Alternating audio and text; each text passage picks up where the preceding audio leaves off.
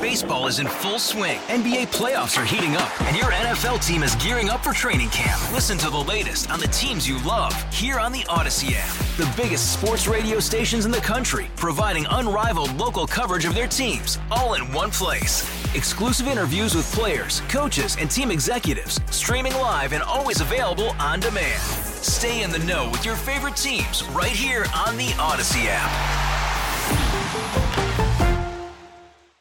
Mayoral candidate Mark Farrell says he'll bring cars back to Market Street if he gets the job.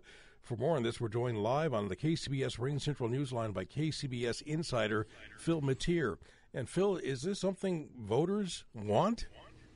I got to tell you, Eric, it's an interesting one because I was talking with his people about this call. I mean, you know, every mayoral candidate is talking about public safety. Every mayoral candidate is talking about how we need to bring businesses back to San Francisco, uh, diversify the downtown, and on and on. And Mark Farrell stood up and said, "Oh, by the way, I really have this real simple idea. Let's reopen Market Street."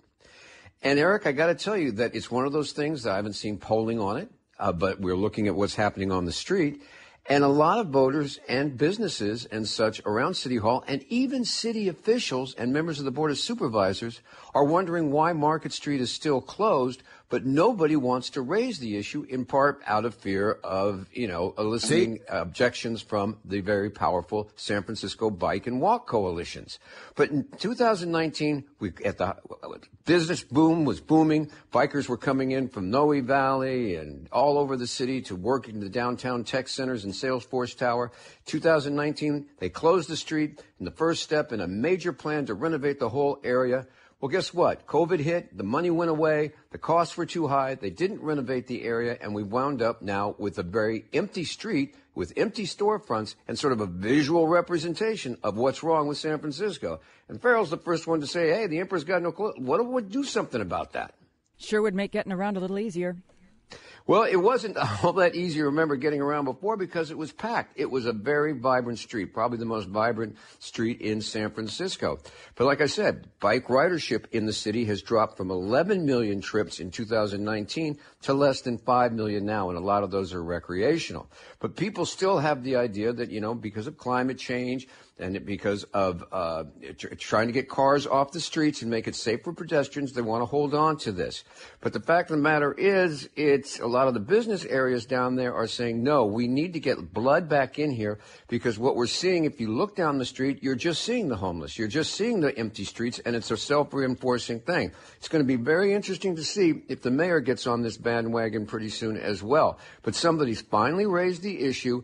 It'll be interesting to see where it goes because, like I said, it's intentions versus reality, and we'll see it. And maybe, Eric, even you can skateboard down it. oh, that'll be the day. Um, I'll tell you what, take out a second mortgage and bet on see- seeing me do that and see which way it goes. All right, Phil. Thank you very much. That's KCBS insider Phil Matier. He'll be back this afternoon at 550. Hey, Rob Bradford here. I have set out on a mission with my good friends at FanDuel to prove what I have known for some time baseball isn't boring.